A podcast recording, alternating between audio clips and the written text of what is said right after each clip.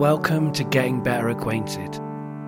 I'm Dave, and I'm the person who puts this stuff together.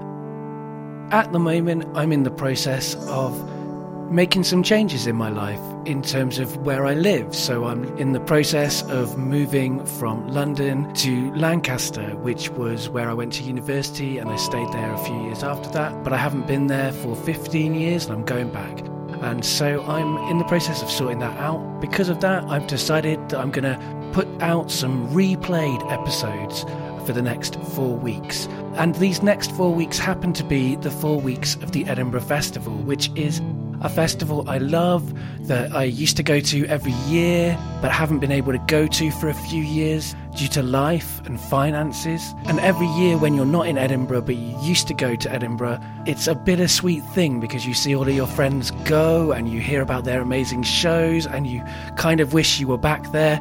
But also, you know, Edinburgh's a mixed bag of things. It's quite complicated to deal with in terms of mental health in some ways and all sorts of things like that. So you also kind of are reminded of the reasons why it's quite nice not to be in Edinburgh.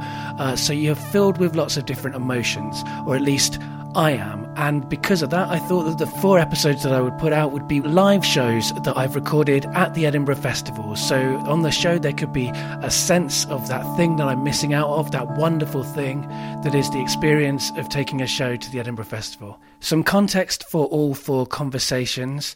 Most of them were recorded in 2014 and one of them was recorded in 2015. The people that you're listening to are the versions of us from four years ago. So there will be changes between us then and us now. There'll be changes in terms of the kinds of things we're talking about. We may have chosen to change our language or we may have learned more about things or whatever. So I don't always agree or like the way that I express myself in all of these episodes, even though it's a closer version of me than I normally put out when I put out Getting Better Acquainted replayed. I still don't always agree with myself, and I'm sure the same goes for my guests. Another thing to keep in mind is the shows we're talking about are no longer the current shows. Please don't go to those venues. That's not happening this year. These are time captures from the past, uh, and so none of the details are relevant anymore. For this third episode of Getting Better Acquainted replayed Edinburgh live. It's a conversation with the comedian Tamer Kattan. Now, Tamer isn't at Edinburgh this year, uh, so there's nothing that's current that I can promote for him this year at the Edinburgh Festival. But the reason I chose to replay this episode is because I think it gives another flavour of what the Edinburgh Festival experience can be like and represents another kind of voice that you'll hear at the Edinburgh Festival. We've heard from uh, spoken word artists and uh, comedian storytellers so far, um, but this is a conversation with a, a stand up comedian in the American vein, and I think that is very much one of the things that you can experience at the Edinburgh Festival. It's a conversation that does get into some quite deep and dark territory, so uh, there's a content note for this conversation because it deals with bullying, with violence at home, uh, parents on children, violence, emotional abuse, racism, all sorts of kind of complicated experiences that people have. Bereavement, drug use, or addiction are also things that we touch on. So tread carefully and also be aware that sometimes there's some dark humor had at those kinds of experiences. And so it's, it's that kind of a conversation. So I want you to know that going in. But I do recommend going in if that does sound like something that you'd like to experience. It is uh, a very vibrant conversation with somebody who is a very uh, engaging presence to listen to. It's recording now, everybody. Right, so um, so getting better acquainted is a weekly podcast uh, that I make, uh, and I'm the host. Uh, and what it is is it's uh, conversations with people I know from my closest friends and family to someone that I might once have met at a party. So uh, it's been an interesting few years having those conversations. You know, you have the, the conversations you always wanted to have with your parents and stuff like that. So uh, part of what it is is it's a kind of autobiography through conversation. Uh, like every in every episode, the way I relate to that person tells you a little bit more about me, but it's not all about me. Uh, it's about the guests as well. And so what it is also is it's an oral history project. It's a it's a uh, it's a chat show with people who aren't famous Although uh, that said, uh, nowadays I know, I know that's harsh. but nowadays, a few of the people are famous, and the way that I sort of like uh, frame that is that uh, we, I talk to famous people as if they were normal people because that's what they are. Uh, so that's the refreshing look when I'm talking to someone who's famous. I don't know if you class yourself as famous, but we'll pretty we'll- famous. Right there we go. Well, however, however you want to define yourself, that's how I I'm like to define people. But yes, so that's what getting better acquainted is. You can find it at www.gettingbetteracquainted.co.uk. Uh, and uh, this is uh, the theme tune, right? So it goes. Right.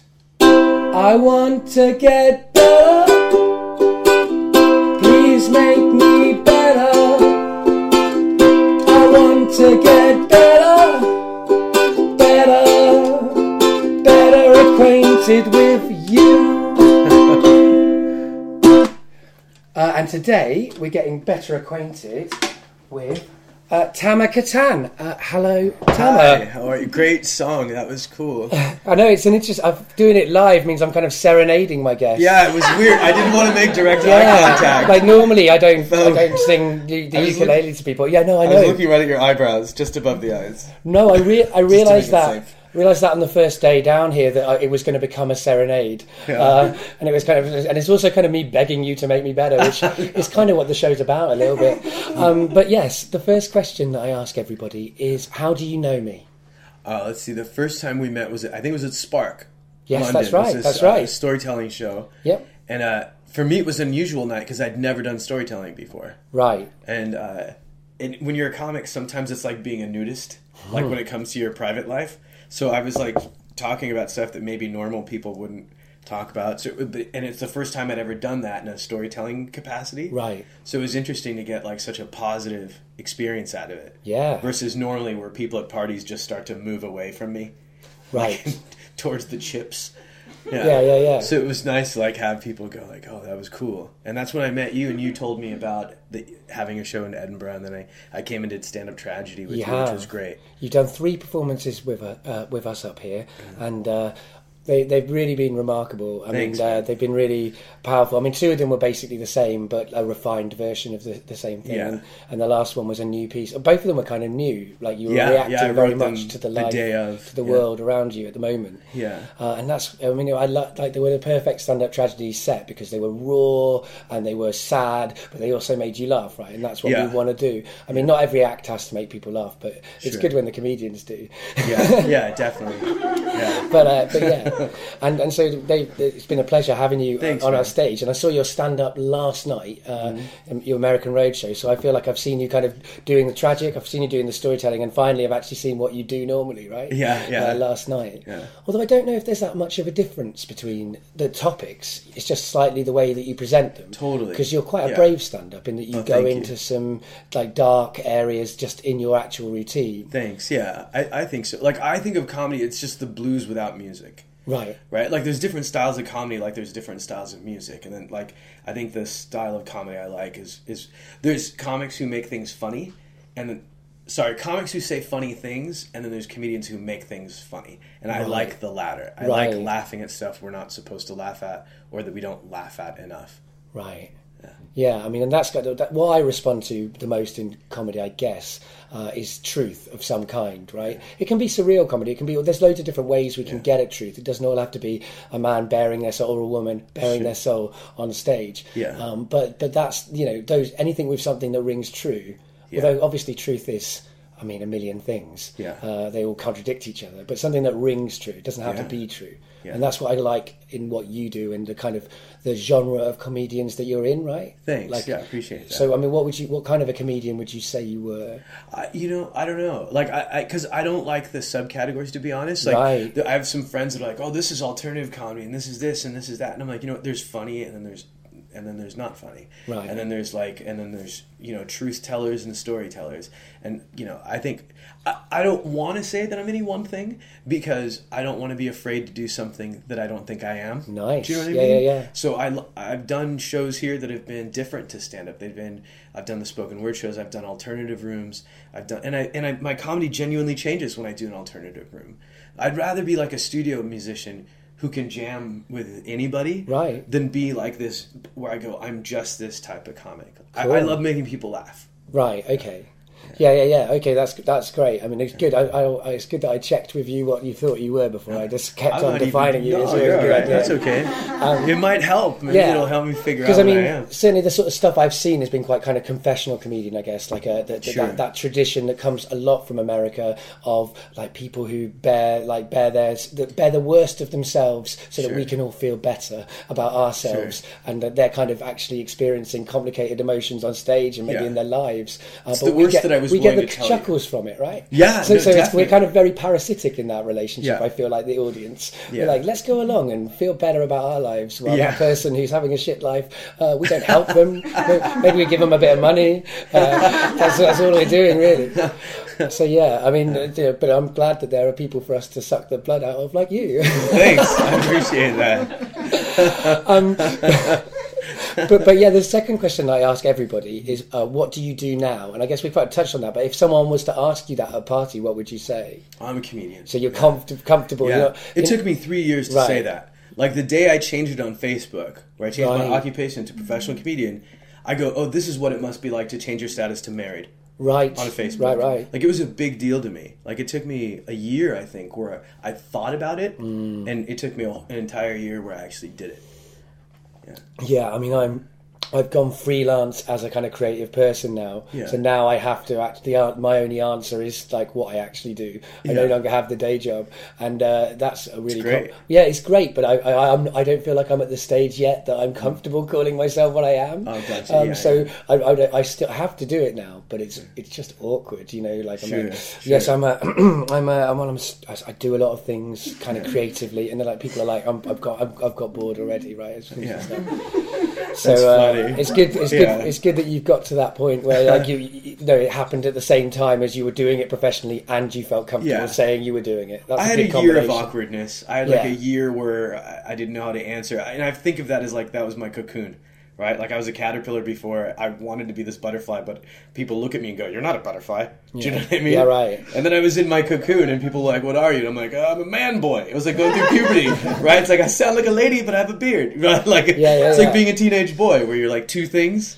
Yeah. And then you know now I think the awkwardness I think is a good sign. I think that's the cocoon.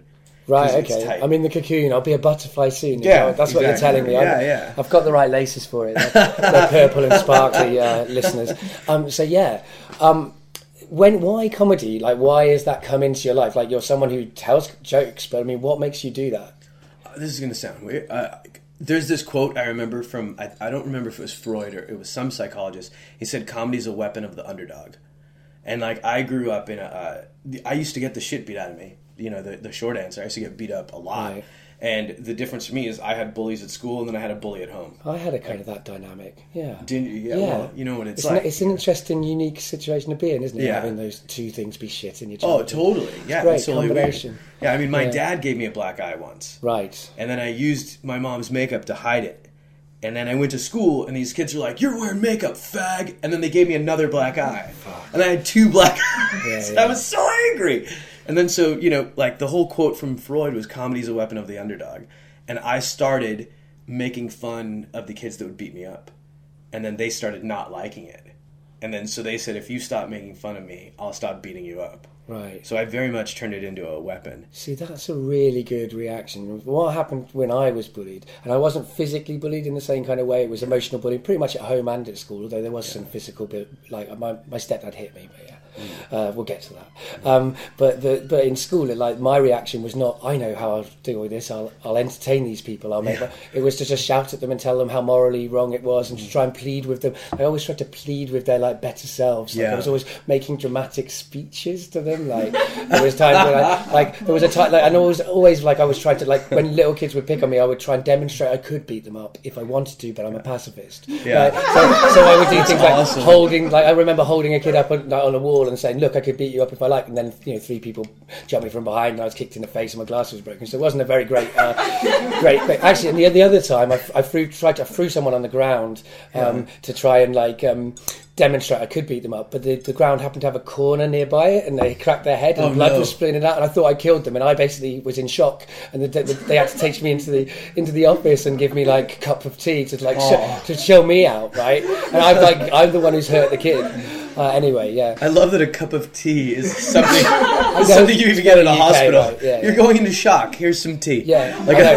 that's It's ridiculous, and you know he wasn't even hurt. It's just scalps bleed a lot, right? So- Yeah, yeah, they do. Yeah. It's scary. Yeah. Yeah, so I mean, but I wish I'd had that reaction of managing to charm that, that group. You know, it's taken me a long time. I've- I've got c- compassion for those people now. I, Yeah. I can have a perspective on it, and but I wish I'd not been.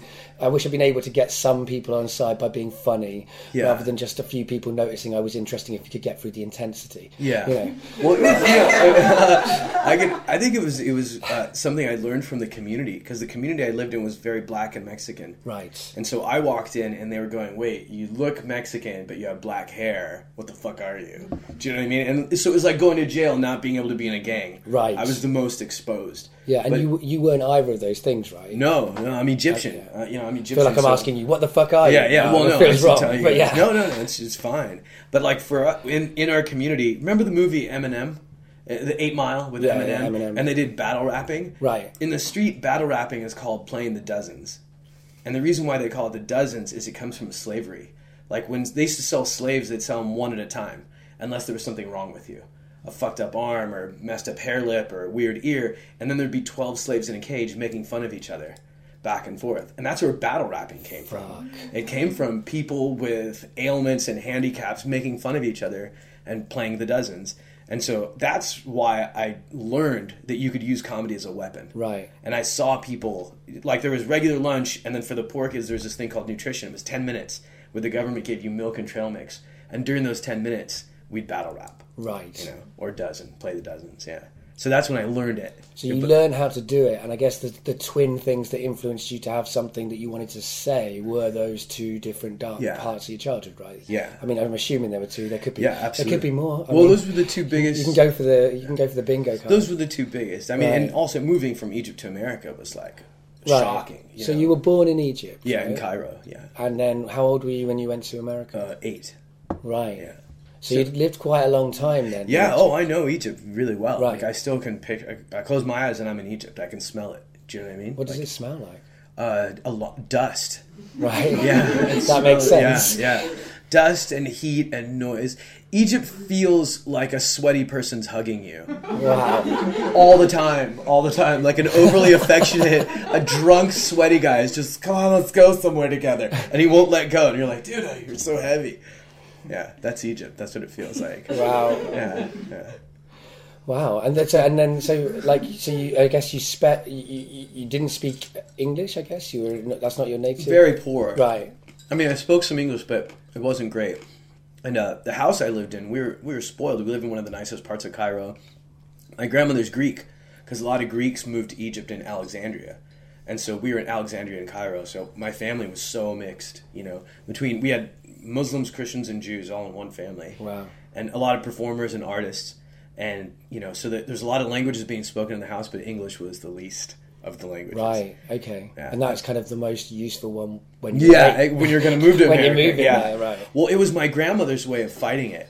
She did. She knew that my mom and dad had sent, you know, applied for a green card, and my grandmother, every time anybody even mentioned America, she'd fake spit at them, like 'cause she didn't want her grandson to leave. Right. You know, so she didn't like it, and that was probably one of the reasons why we spoke such little English in the house because it made my grandmother angry. Right. Well, fair enough. I mean, Yeah. if I wasn't English, I'd be fucking angry when I. I mean, you know, anybody that's not English has been colonised by them pretty much at some point, uh, including the Welsh. I mean, that's the thing. When I moved to, I moved from England to Wales Mm-hmm. uh, when I was twelve, and that was kind of one of the reasons why the bullying set in. I think there were loads of Sure. other reasons. I was like raw from home, and they sense weakness, don't they? Like Yeah. sharks. Um, but, but but but I mean, it was hard enough for me going in with a different accent, right? Yeah. If you're going in with a different language, you're going in with like a different accent Sure. with that. I mean, what You're was that? different. That's Yeah. bad. Yeah. And what was that like? I mean, at eight, discovering that you were different when you aren't really different. You're just from a different place. Yeah, you know, it's funny. I stopped blaming the kids really quickly. I, I was an only child, so I, and both my parents had to work two jobs. So I was home alone a lot, and so I had to think a lot. And if this was the biggest problem. It was in the front of my face. I stopped blaming the kids. I started blaming their parents. I knew that their parents were racist. Right. Because what would happen is I'd watch the news, and whenever the news would talk about gas prices going up, I'd be like, "Oh shit, I'm gonna get beat up today." And I knew because what would happen is their parents would be like, "Fucking Arabs." Right. fuck Arabs this, Arabs that, and then the kids would be like, oh, I know an Arab. Hmm. and then they'd be mean to me. It's just like when somebody's walking a dog and they go, "Oh, my dog's racist." No, you're racist. Right, you've Your dog feels dog your racism racist, through right. the leash.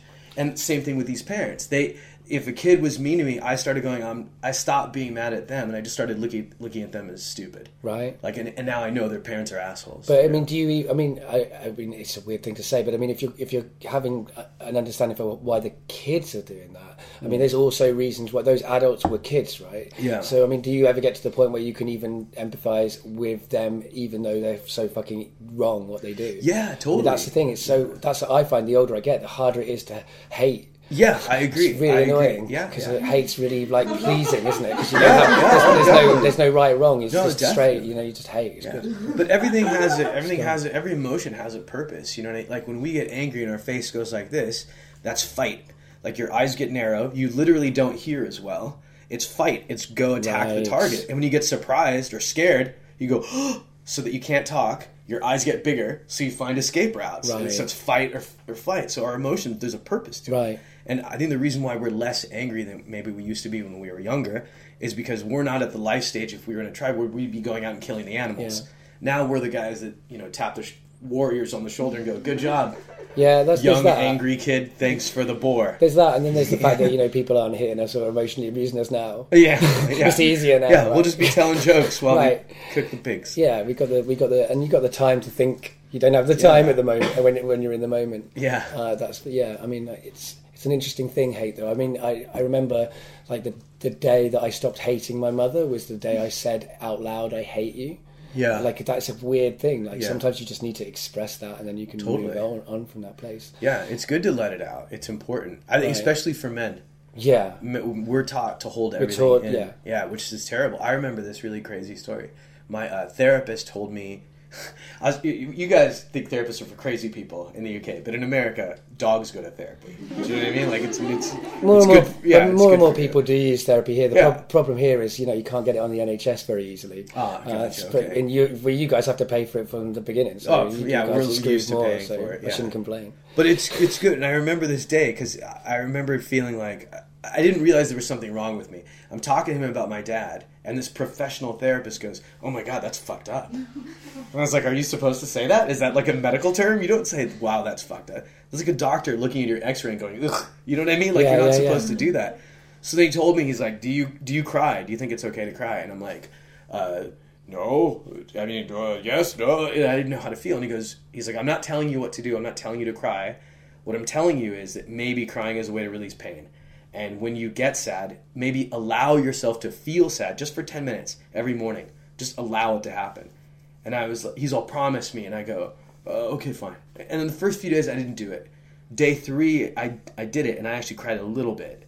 Day four, I'm in my car and I'm driving to work, and I just start crying, like uncontrollably, you know, crying. And I'm sitting in my car, it's a red light, and I'm like, I can't believe this is happening in a car.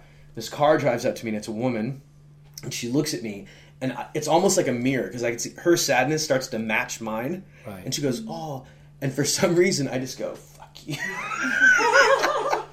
I totally flip her off right because I was so angry I didn't want anybody to see me being that sad Yeah. do you know what I mean and then the light turned green and I drove off and she was still sitting at the green light That's it.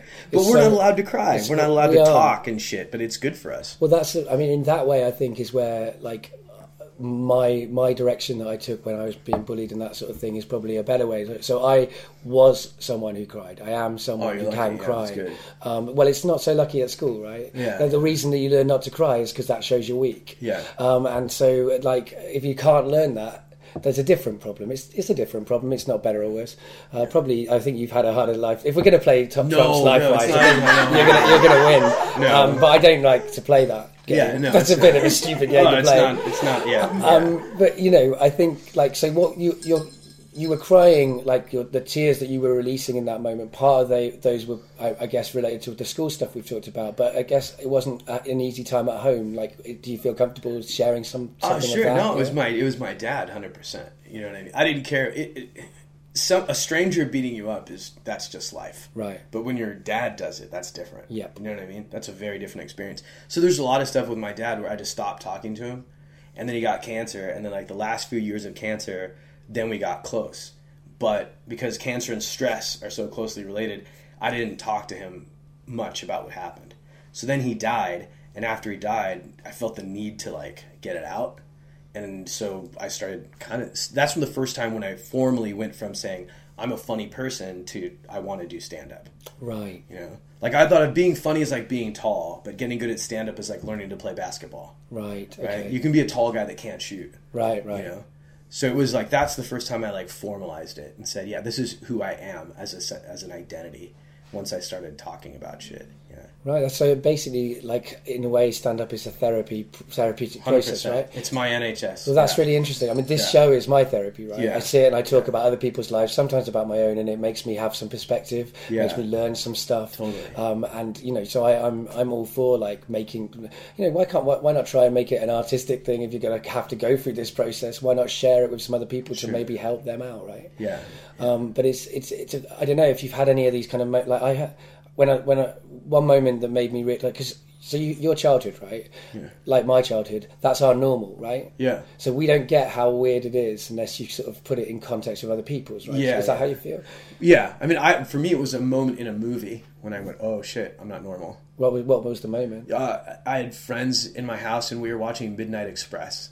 The, the guy who gets caught for drugs and they put him in a Turkish prison Right. and they lift up his feet and they start beating the bottom of his feet and all my friends around me were like and I'm like what and he got a bad grade in history do you know what I mean like that's normal right your dads don't beat the bottom of your feet with Right, sticks like that's not right, right. and they all looked at me like I was they're like are you kidding around and I'm like yeah yeah I'm kidding around Yeah. and then so I was like, oh, oh shit, the stuff he did to me is like those are torture tactics that they've used in prisons. Yes, And I was like, okay, that's weird. That's not normal. Yeah, I mean that's what I'm saying. I mean, I, my my stepdad hit me a few times. Yeah. that was kind of shocking because my other parents that was not the culture. Like that was very against the culture that I was brought up in. So it was shocking. Sure. But it was only a few fucking times, right? It was a threat. I was always scared, but I was never beaten with sticks on my Yeah. feet. You know. Sure, sure. But at the, but at my moments for like, realizing things was weird. I remember I, I, I worked with children uh, like the under fives, and so I went on a, a CRB check, like a not a CRB check, a, a um, child protection course. Sorry, so Oh, you wow. learn about you know that's not a fun day. Yeah, of course You know because you learn some shit, Yeah. uh, and we were kind of going through uh, the um, like. Um, uh, emotional abuse like different kinds different forms and we were like supposed to like read these and see, and every one of them i was like oh f- that's that's yeah that was what happened yeah no that's what happened oh right so this is bad enough to be illegal Wow. um interesting uh, and so like and my and my sister works with kids too and she had the same experience and we talked Wow. about it and we were like yeah i realized it was we were really wrong when yeah when we were told taught that that's what we should look out for in the kids that we work with Wow. I mean, it's not like I don't want to make out that my mum was really emotionally abusive. There was certainly a big chunk at the end of the Sure. worst stuff that she never went near. She always kept a roof over our head. She had reasons Sure, but behind that's, it. Right? But we always say stuff like that. Yeah, Like, she kept a roof over my head. That's the basic responsibility. No, no, no. But she worked. Like she No, worked, for, you know, harder than the men, and maybe the men Sure. caused her to be in that position. But Like, it doesn't you see- excuse the abuse. Does not. Yeah. You know, Doesn't. I- and, we always do that. Like having an abusive parent is like breaking up with a girl that was shitty to you. After the breakup, you're like, she was great. She wasn't terrible all the time. Nah, she, you know, abuse is still abuse, and it, and it, and it, it's it's wrong. But we do that a lot. Like I, I used to have this joke where I said, maybe my dad didn't really abuse me. Maybe he was just really shitty at giving high fives right. right? and it was like, but he did, he did. And when I think back, there's like there's like a couple clear pictures where I go, no, that's fucking abuse. That's inexcusable. You shouldn't do that. Yeah, I mean, yeah, and and uh, th- there are levels. I mean, I just, I mean, I guess I really am trying the hardest I can to sort of uh, try and see the frail, like frail Of human course, inside yeah, these yeah, abuses. yeah. And I feel perfect, like one of the reasons we don't talk about abuse very much, and one of the things I like about your comedy is you do. I think one of the reasons we don't talk about it is because we make them so much monsters Yeah, that, that we can't, like, it doesn't make sense to us to talk about it. But actually, they're not monsters. They're complicated people with their own reasons for that. course, and if we could course. help them earlier, that would be better than how, course, but we could maybe help them now, you know. Yeah, exactly. And they are, you know, they're people we love, right? Of course, that's complicated Yeah. Thing to have that love for someone who also abuses you. I guess that's what you've got, right? Yeah, definitely, definitely. I mean, that's in. I think the piece I did with you guys, the metaphor I made is that I'm not mad at my dad. I understand the dynamics of abuse now. I understand that a vampire bit my dad, and that made him a vampire. And then he tried not to bite me, but he did. And now I have to work to not be a vampire. Right. Like he was the Transylvania vampire. I'm like the Twilight vampire. I could still have a girlfriend. Do you know what I mean? Yeah. I can live in Seattle. No, I Do you know what I mean? Like, I know what you mean. you Yeah, know, versus Well, the I pure feel, monster. Well, I feel that strongly about that. I mean, I had a vasectomy, so I can't uh, be a vamp. No, no, I can't vampire anyone else. What made you have a vasectomy? Uh, I don't want to have children. uh, wow, that's a pretty bold the- move. One of the reasons being I don't want to carry out that cycle. I'd rather adopt because I feel like know, I, I mean I don't. Neither me or my partner want kids, so it's probably Yeah. not going to happen. But if I was going to have kids, I think I could. If I adopted a fucked up one, I'd be able to help them So know what it's like to be fucked Sure, up. sure. If I have a, a non fucked up kid. I don't know what it's like to not be fucked up, so I would end up fucking them up. Yeah. So, so that, that's kind of like. I mean, there's loads Yeah. of other reasons: overpopulation, can't see a, a lot, Sure, sure. can't see a delightful future for the children. Yeah. So why, why why put them into that? But yeah, I mean, Yeah. there's th- that stuff. Yeah. yeah. But yeah, it's it was. I mean, the main thing. I think I spent Christmas with my mum, and that was when I made the final decision. Yeah. Oh wow. have you ever told her that? Like, Um, I, you I, made me I, get a would, I might. I mean, I might tell her that if it came up, but I would. Oh. I would try and resist it. What what what about your mom made you decide I'm gonna have a vasectomy? Um, well, uh, she was just a very complicated mother. Like I'm talking. Like, now- Oh my god! Now I'm going to do the Mark Maron thing. I, I, I, I, I, Mark Maron's a big. I'm a big fan of Mark Maron. too. Your Facebook picture, you got your arm around Mark Yeah, Maron. yeah. That was intimidating for me. Oh, don't Coming be silly. like, Oh, he knows no, Mark no, Maron, and now I'm going to try and be Mark Maron. Oh, come no, no. Mark Maron is I- an American uh, comedian who interviews people uh, a little bit like this, but he's more famous than me. Uh, yeah, No, no, he, a lot he- more famous than me. I, I don't. I, don't- I mean, we hung out one time. We were in the sh- in the same. Sure, I one get, I get that it was picture, that. yeah. I, I thought that it was that, but at the same don't- time, I didn't know. Yeah. You know, Yeah. I, don't, know. You could, you could be like, you know, you, you- you know him so well, you've never gone on his show because you just uh, like it's too much. no, no, I can't like call him and ask for extra guava or anything like that. He doesn't. He might look at me and be like, uh, "Oh yeah, hey, hey, how's it going?" You know what I mean? yeah, yeah, yeah. No, he doesn't know me that. Sure, sure, sure. but yeah, no, I mean, I guess, like I say, like I feel like um, I've got a lot of rage in me.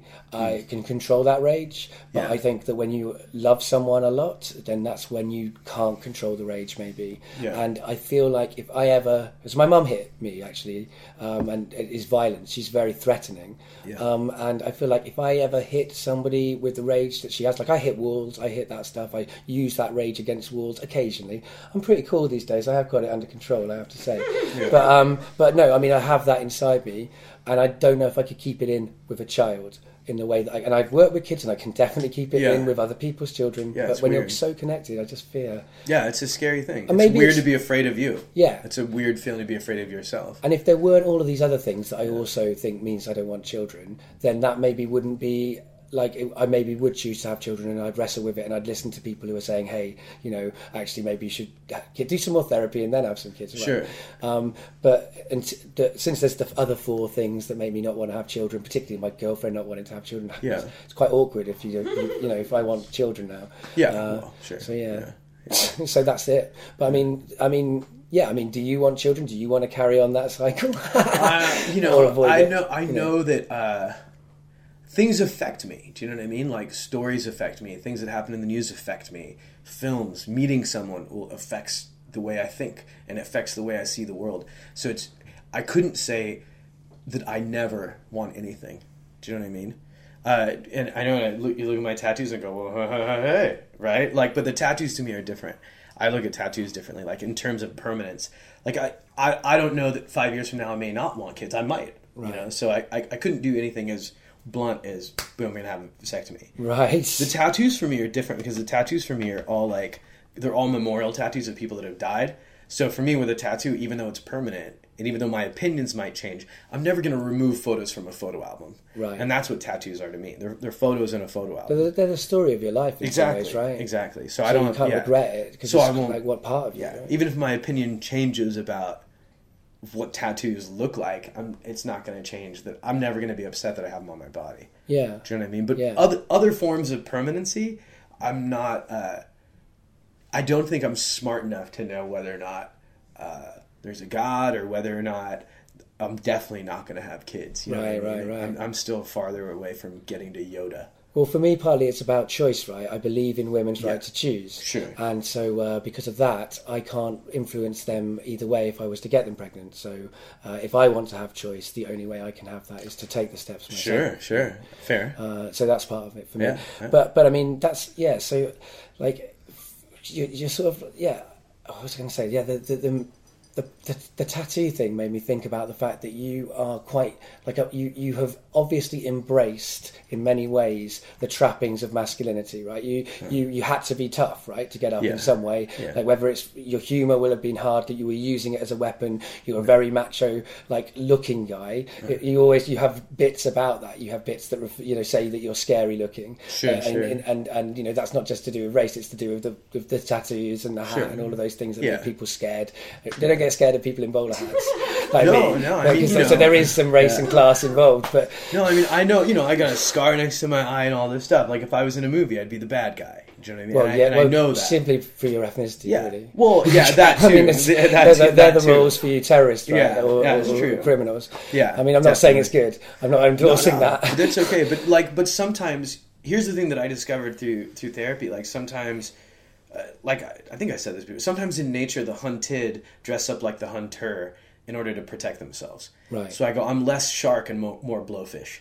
Right. Right. Like I, this isn't all of this stuff. Isn't I'm going to get you. It's more you're going to So you- leave me alone. So for in a, for you, it's more like it's been a mask yeah, and a protection yeah, yeah. rather than something you embraced and then a journeying out of. So you've so. never you never really embraced that much, It's like in your in your personality, Yeah. but just in your way of outwardly looking. like you see a lot of girls that were sexually abused they will do things to push people away some gain weight some change their style of clothing there's different things that you do when you're abused and for that reason i've met a lot of guys especially when i've done when i've done stand-up shows and i've talked about crying on stage you wouldn't believe the way the guys looked that came up to me after and said uh, Yep. I, I cried for the first time Yep. or my dad used to beat me they all look like extras on a movie about the hells angels they're all big tattooed Yeah, muscular guys that look like they just got out of jail Yeah. and it made me realize sometimes the scariest looking guys are the most scared For sure, you know for sure. yeah.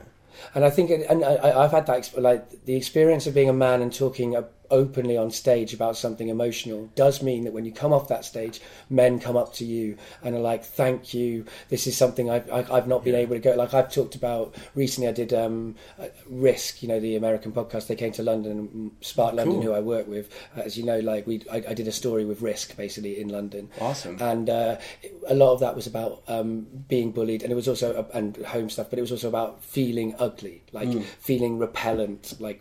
Uh, inside, and it's got, it was kind of a, a feel good story though about that of like a moment when I didn't feel ugly, but we won't necessarily get into that. it's america they big want a happy ending Yeah, well, uh, yeah, but I like I like the happy ending too. You know, Yeah. it means I felt I felt like I was attractive for one night. You know, wow, it's a, it was a nice experience. But the thing is, talking about being ugly meant that the men came up afterwards and were like, you know.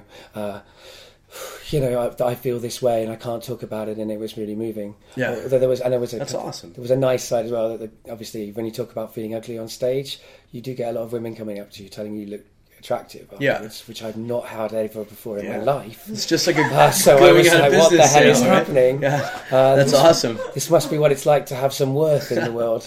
Uh, That's it was awesome. kind of good. Yeah, but anyway, I mean, like that's. Uh, but uh, so you talk about that stuff. I guess you must get people coming up to you and uh, and and, and feeling like you, you, that you're you're getting out something that they, they can't get out. I mean, do you have that? Yeah, experience? you know, it's funny. Like a lot of some of my friends that don't work in the arts go, "Oh, it must be cool to be a performer when you're on stage. You look you look cooler when you're up there."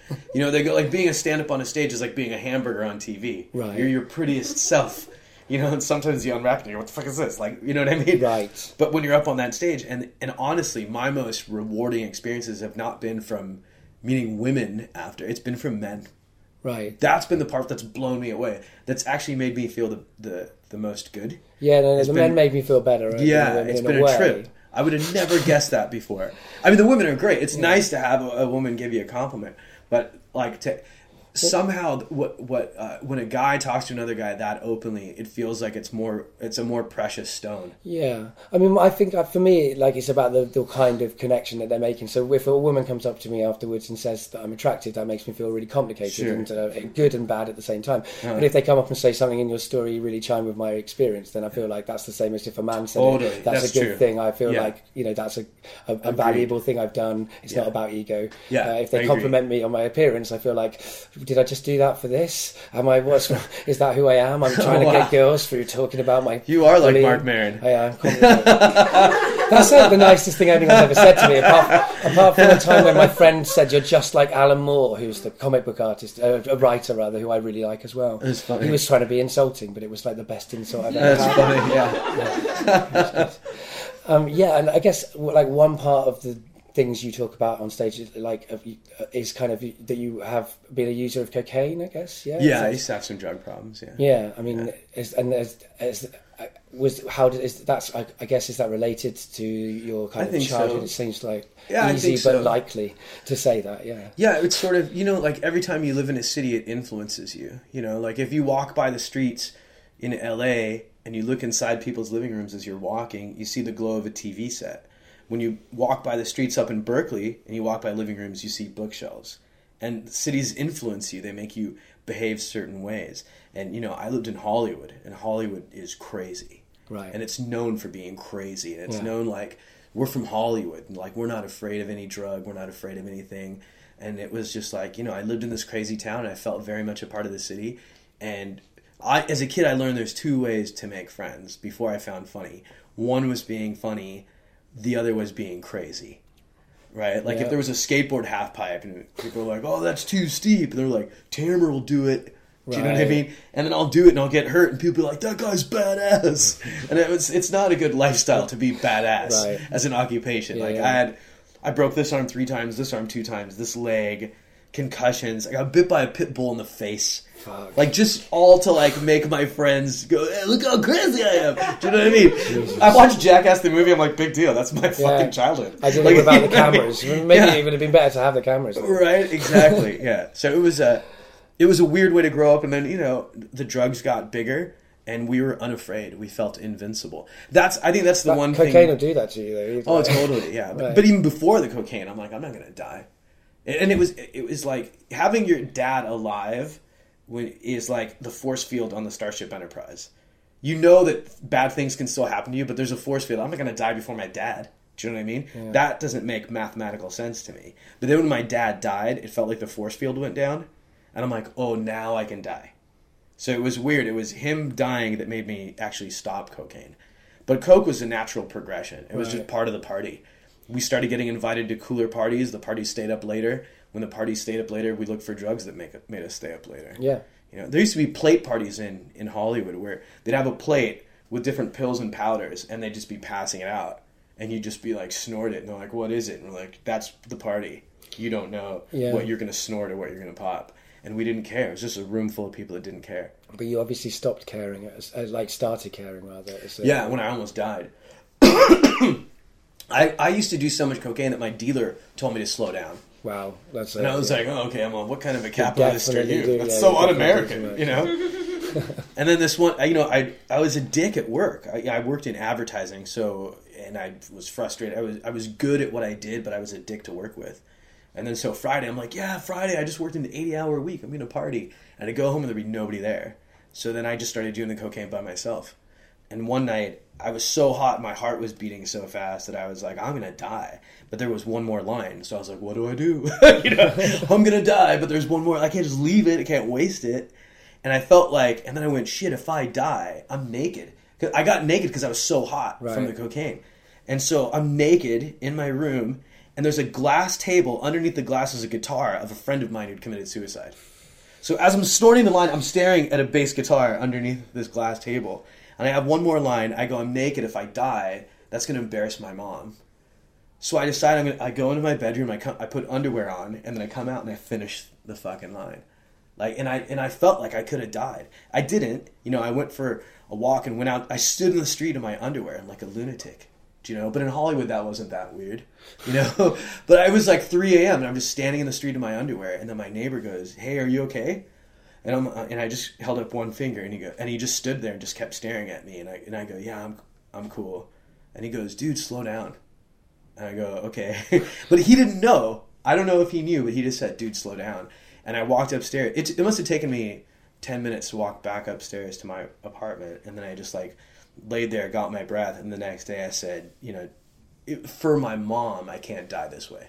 Right. I have to die a, a nobler way.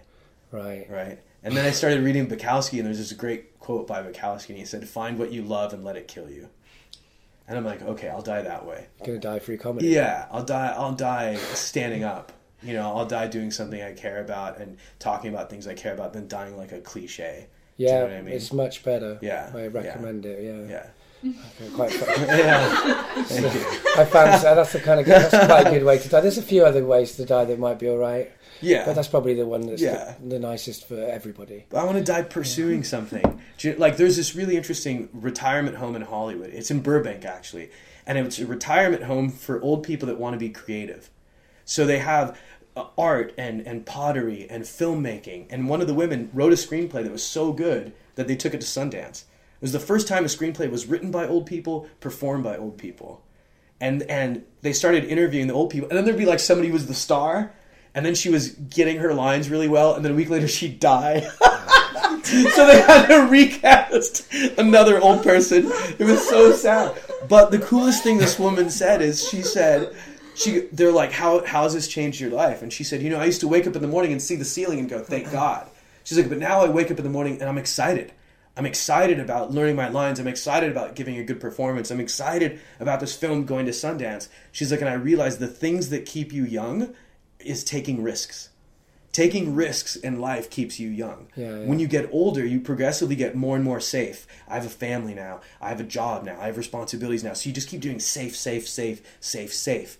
We push, and failure or the chance to fail is what kept her young. Yeah. And I love that idea. So I go, yeah, that's I want to keep trying to fail and I'll die that way. If I die when I'm still trying to get good at something, then I, that's a good death Yeah. to me.